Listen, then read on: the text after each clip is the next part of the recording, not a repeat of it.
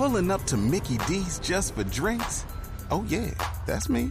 Nothing extra, just perfection and a straw. Coming in hot for the coldest cups on the block. Because there are drinks, then there are drinks from McDonald's. Mix things up with any size lemonade or sweet tea for $1.49. Perfect with our classic fries. Price and participation may vary, cannot be combined with any other offer. Ba da ba ba ba. No.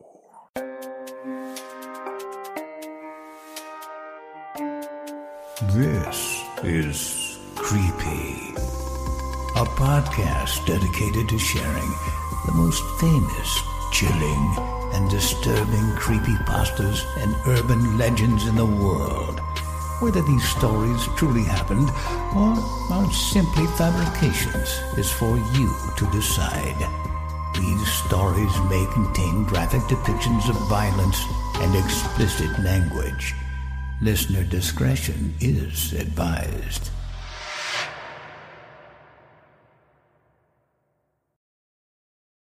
Creepy presents The 31 Days of Horror, Day 22. Mary. Written by Laugh Man and narrated by Megan McDuffee. Down the creaky wooden stairs to the dingy basement of an average suburban home, visitors are met with decorations strewn about in anticipation of the annual neighborhood Halloween party.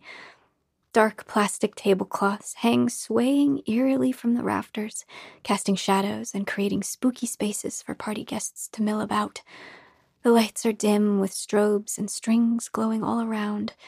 Tables are set with bowls containing cold spaghetti brains and slimy grape eyeballs for nervous hands to discover if they dare. Guests begin to arrive in full costumes, attempting to outdo each other to win bragging rights and this year's costume trophy. Classic party songs played gently in the background. The Monster Mash and Purple People Eater stoke memories of childhood lost as the guests sip adult beverages from their red plastic solo cups. Children scurry, giving chase to those who jump out from the shadows, giving their friends a scare. While the night progresses, dancing shoes loosen as the cheeks burn red with alcohol and confidence. As the party trickles to an end and parents stumble back to their respective corners of the cul de sac, their children are left behind for a slumber party at the host's house. The living room is cleared of tables and chairs so sleeping bags can be sprawled out in front of the TV. A classic horror movie plays, featuring an axe wielding dad and glowing red eyes hovering outside of the second story window. The children huddle together, squealing with delight as the clock strikes 3:15 a.m. both in the movie and in the home. The spunky neighborhood girl, her face still painted white like a ghost, proclaims she has a great idea during this witching hour. The others crowd closer as she tells the story of a familiar tale full of mirrors and witches and dares. The legend claims the original act was good natured for those seeking a glimpse of the future. Standing in the dark or walking backwards up the stairs, both versions require only a candle, mirror, and simple chant in order to reveal the image of their future husband. But this comes with a risk, for if they see a skull or grim reaper, it means they will die before they wed. On nights such as this, there's only one way to find out, so the children rush to the small bathroom down the hall to face their fears. As they cram around the sink at the base of the looking glass, one child claims they heard on good authority that their cousin's neighbor's girlfriend saw the figure and had her eyes slashed out. Another said they heard someone was strangled by the otherworldly apparition right through the mirror they'd conjured it from. And a third claims they know someone whose soul was stolen by the entity, leaving them to wander the earth in a constant state of sorrow. The slumber party host, a girl slightly younger than the rest, yet fearless in posture, volunteered herself first to see if these legends were true. A candle is brought in from the hallway. Its flame licks at the edges of the glass as it resists the air for which it travels through. Cupping the jar below her chin, she holds the flame close. The shadows distort her facial features as her expression turns serious and her face stretches long and thin. The children grow quiet as she utters her name for the first time Bloody Mary. Nervous giggles erupt, followed by immediate shushes. The children fall silent again as they hold each other's hands and cower behind one another, smiles spread across their faces and wide eyes glimmering in the candlelight. The thrill was both exhilarating and terrifying, perfect for a haunted evening. Cradling the candle closer, the heat beginning to burn her chin, the girl stares at her reflection in the mirror. Her eyes are swallowed by the shadows cast from the tiny torch in her hands. Her cheeks shift in the contours and angles of her face as it continues to dance in her breath. Bloody Mary, she repeats in a whisper. The silence is thick in the small space, each child holding its breath, waiting for the final summons. The only movement was that of the flame reacting to her gently shaking hands as she paused, waiting for any sign of a monster or man to appear. She leans closer to the mirror, studying the glass, questioning its fluidity, wondering if something will reveal itself after all. Barely audible, she breathes for a third and final time Bloody Mary. The darkness dances across their faces as all eyes are on the mirror. The room appears to shrink, the blackness behind them closing in. Suddenly, the flame goes out. The child shrieks, causing an avalanche of noise as they rush from the bathroom and the candle jars dropped, smashing into a million pieces on the floor. The children all huddle under their blankets and pillows, covering their faces to avoid the monster they were sure just appeared. All the lights rise at once as the commotion disturbed the sleepy parents on the second floor, and they rush down to see what was going on. Coming upon the shards of glass, they declare that it's officially bedtime and calm everyone down as they clean up the mess. The next morning, the kids were still buzzing from their adventurous night with the supernatural. The story had already been expanded and changed, their wild imaginations speaking of ghostly figures and scary claws reaching for them. Only the host girl knew she was the only one who gently blew out the candle to scare the rest. Her sleepover will go down in history. She can already hear their future campfire tales, beginning with One time when I played Bloody Mary, and relished at the fact that it was her doing. Throughout the day, the children slowly returned to their homes as hungover parents came to pick them up, one by one, until there was just the host girl remaining. She scarfed down her dinner and asked her parents if she could finish the scary movie from the night before. They asked if she was brave enough to watch it alone, already knowing she was. She nodded with a smile and hopped off the chair, dashing to the living room to cue up her movie. As the film continued, her parents adjourned to their bedroom, leaving her to engulf herself in covers and snuggle down under the creases of the couch. Only her face was illuminated by the television as she embraced the warmth and fluff surrounding her. She jumped at the scary parts and burrowed deep into the blankets, peeking out between her fingers while giggling at her foolishness. She loved the way scary movies made her feel the thrills, the chills, the bumps on her skin.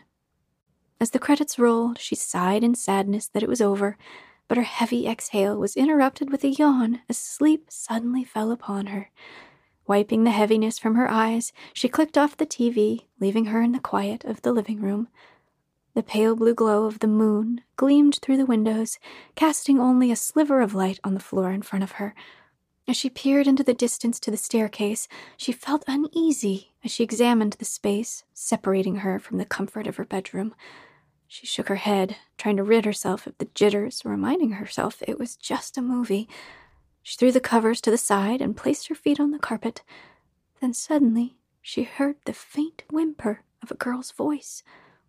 Frozen in place, she felt every hair on her body lift in reaction to the tiny sound that came from the shadows, for she was an only child and her parents were in bed. She slowly turned her head to the right, her eyes straining to adjust to the darkness of the hallway. She held her breath, listening for another sound, but none came. When she finally drew in a shaky breath, she realized she had grabbed the covers again and was clutching them so tight in her hands that her knuckles had turned white. She scoffed at herself for being ridiculous and threw the covers to the side once again. This time, as she planted her feet firmly, the whimper came louder, and she knew it wasn't her ears playing tricks. She stopped dead in her tracks. Her hands began to tremble as she heard the moaning continue softly, filled with such sadness. She swore this time she heard the words, Help me, buried within the frail groans. Her shallow breathing came and left in short bursts of nervousness. She swallowed hard, the dryness of her mouth like sandpaper down her throat. She wanted to run to her room, but had to pass the entrance to the tiny bathroom where the noises were originating. This time, a clear, tiny word materialized. Please. The girl took a weary step forward as gentle sobs emanated consistently now from the half bathroom. She crept to the wall and pressed her back against the frigid surface, the iciness causing her hair follicles to stand on edge as the cold seeped through her nightgown, almost wet on her back. She pressed her ear to the wall and heard the tiny murmur again, pleading, crying, helpless. The small vibrations of the voice cautioned her that someone was actually in there pleading for help. Had one of the neighbor kids been left behind? Impossible, she thought. Sliding along the wall, she stretched her arm out until her fingertips grazed the doorframe, causing a scratching sound that made her stop. The little voice called out again Hello? Are you out there? The girl who just 24 hours prior was the most fearless on her block now had a steady stream of pee running down her leg, soaking into the carpet. Had she conjured the infamous spirit? Was Bloody Mary a child just like her, but trapped in glass? She edged closer to the entryway, ready to dash if beaming red eyes glared back at her when she peered inside. She slowly leaned forward, ever so slightly peeking into the darkness, but was met with nothing. The sobs had stopped, the pleas dissipated, no sign that anything had ever happened. Had she imagined the whole thing? Feeling braver, she leaned a little further to look around the door deeper into the room. Still nothing. Her limbs fell in relief. Her arms swung to her sides with the natural weight of tense muscles gone soft. She hung her head, catching her breath, and saw the mess she had made on the carpet below her. Embarrassed, she made a face, and then flipped on the light in the bathroom to grab some towels to clean it up.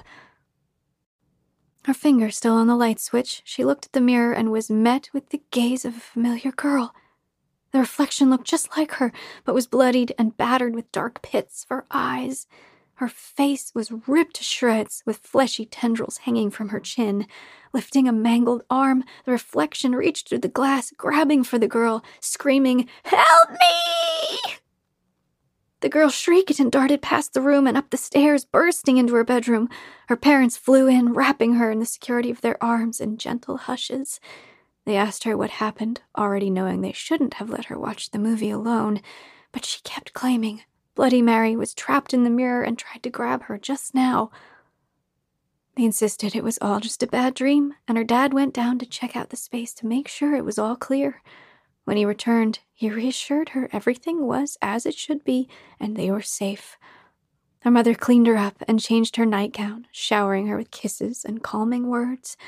Her father plugged a nightlight in next to her bed and waited until she drifted off to sleep before returning to the master bedroom. She tossed and turned, falling in and out of sleep. The red eyes from the movie and bloody skin of the mirrored image haunted her in waves. She woke multiple times, unclear if she was awake or dreaming, but found relief in the small light next to her bed. As she began to doze off again, she heard a faint tapping. Shaking her head, she convinced herself she must have been dreaming already. She rolled over to face the nightlight, the gentle glow through closed eyelids providing some comfort. Tap, tap, tap.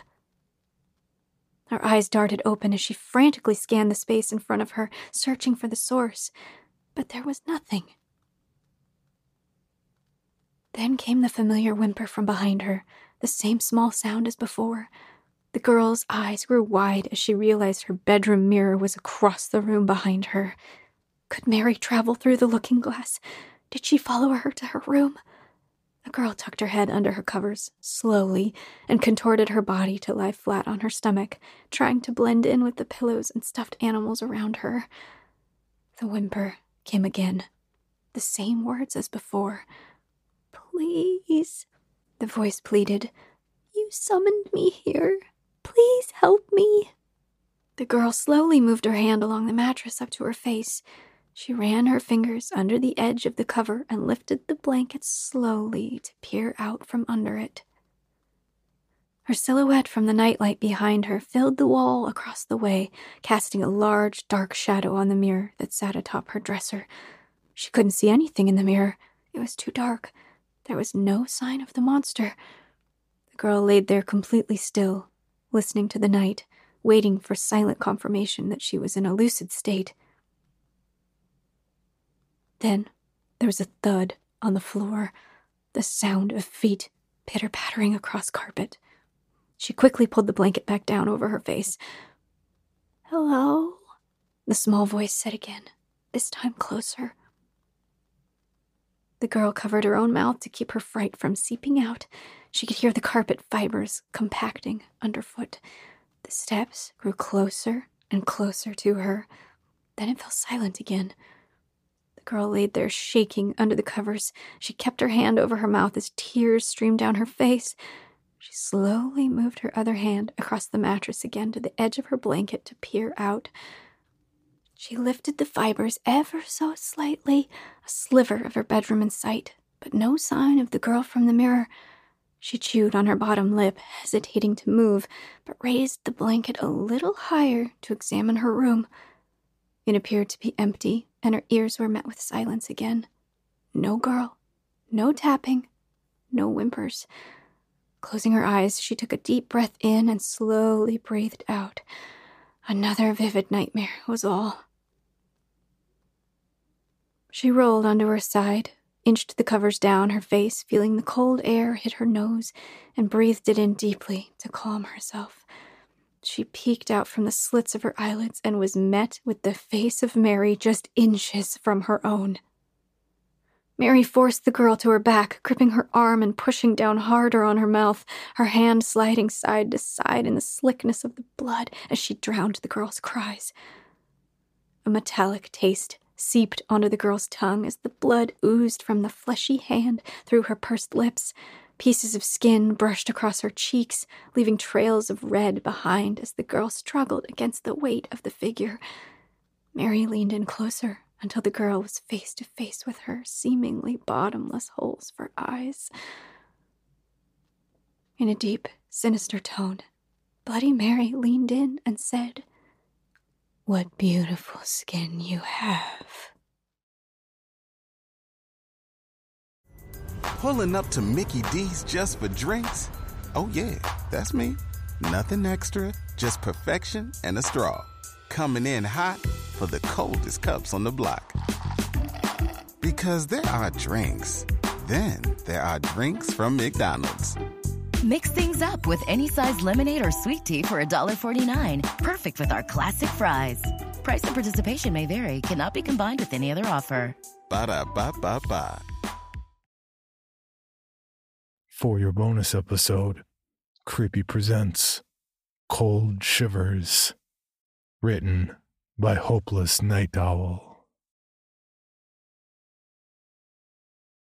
This happened decades ago when I was in middle school or junior high, as they called it back then. I understand if you're skeptical, but respectfully, I'm not really interested in having a logical debate about the merits of my story.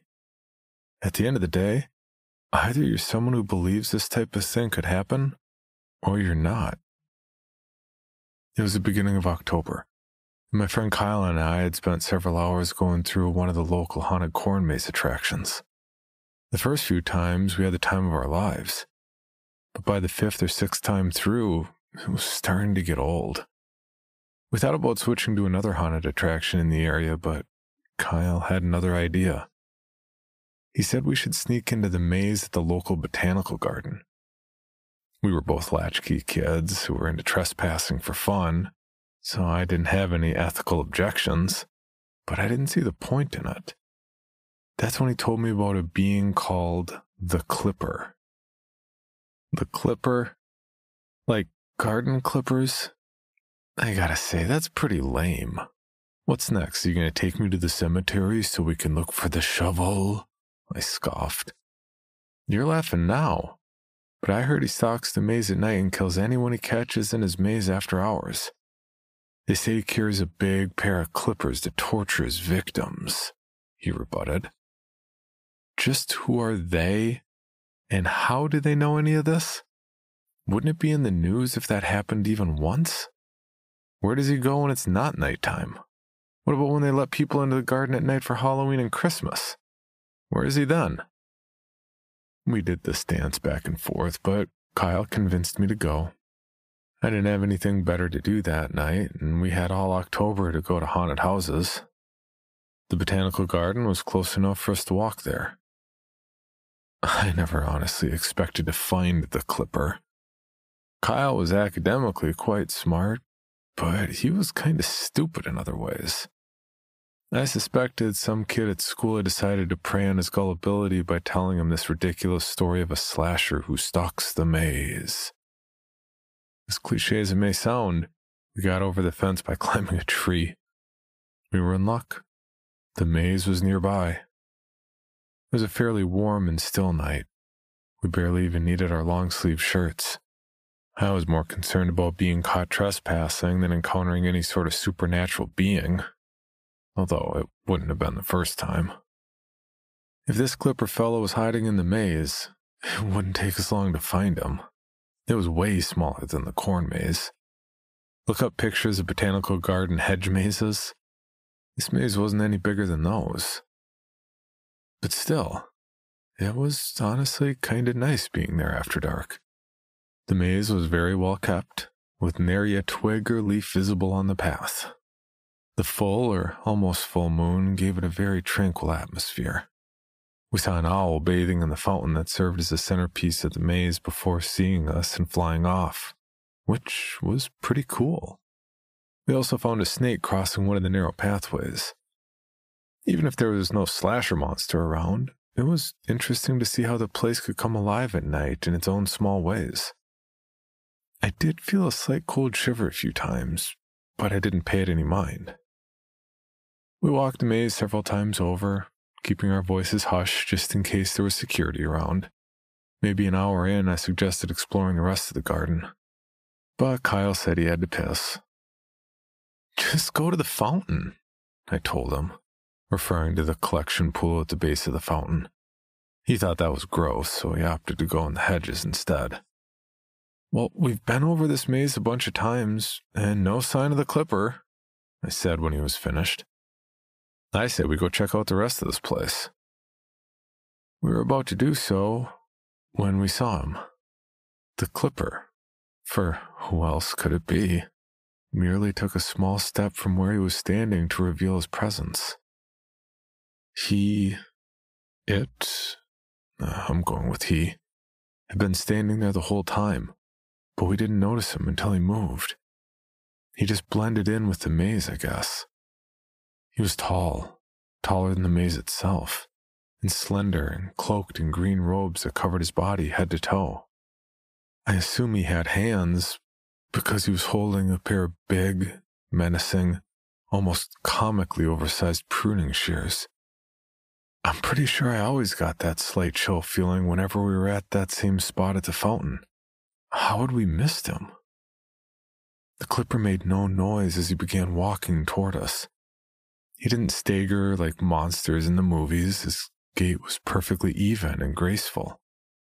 Needless to say, we weren't looking for any reason to stick around. Like I said, the maze was small, so we were out of it in seconds.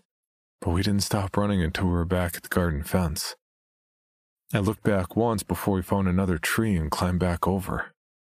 The clipper was standing there at the mouth of the maze, facing our direction before turning around and walking back into it.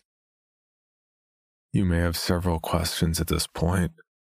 How could we fail to notice the clipper in such a small maze when he was taller than the hedges? Where did he go during the day? How had no one else ever discovered him? How could he be real when my friend or someone he knew more or less made up his existence? Well, as kids are fond of saying, I got nothing. Like I said in the beginning, it's your choice if you want to believe me or not. But I stand by my story. If you follow a magical thinking philosophy, maybe Kyle's own belief in the Clipper somehow made him real. But he definitely was real in that moment not just a figment of our imagination.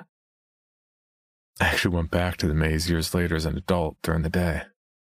There was, of course, no sign of the Clipper, but I never once doubted the reality of what Kyle and I had experienced.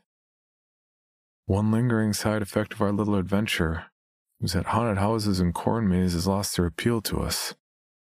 They just suddenly failed to deliver the adrenaline rush we were after.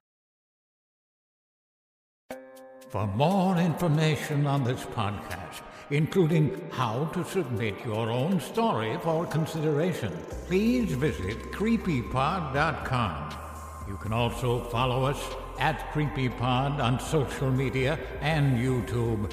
All stories told on this podcast are done so through Creative Commons Share Alike licensing or with written consent from the authors. No portion of this podcast may be rebroadcast or otherwise distributed without the express written consent of the Creepy Podcast production team and the story's author.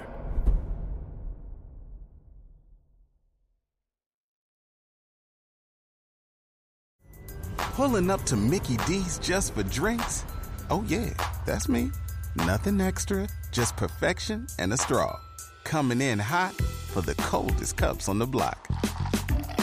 Because there are drinks, then there are drinks from McDonald's. Mix things up with any size lemonade or sweet tea for $1.49. Perfect with our classic fries. Price and participation may vary, cannot be combined with any other offer. Ba da ba ba ba. Item number SCP 5186. SCP 7160. SCP 7533. Object Class Euclid. Keter. Safe. Special Containment Procedures. spreading across the hemisphere and kicking up vast amounts of ash and dust. the only thing I could hear was 7219 laughing. Do you remember your name?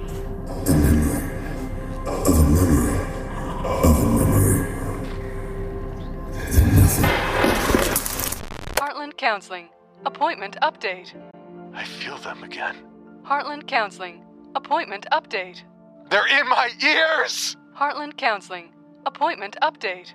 Nobody understands! SCP Archives is a weekly fiction podcast. Each episode, we dive into the strange, the unknown, and the. Find us on Apple Podcasts, Spotify, or at scparchives.com.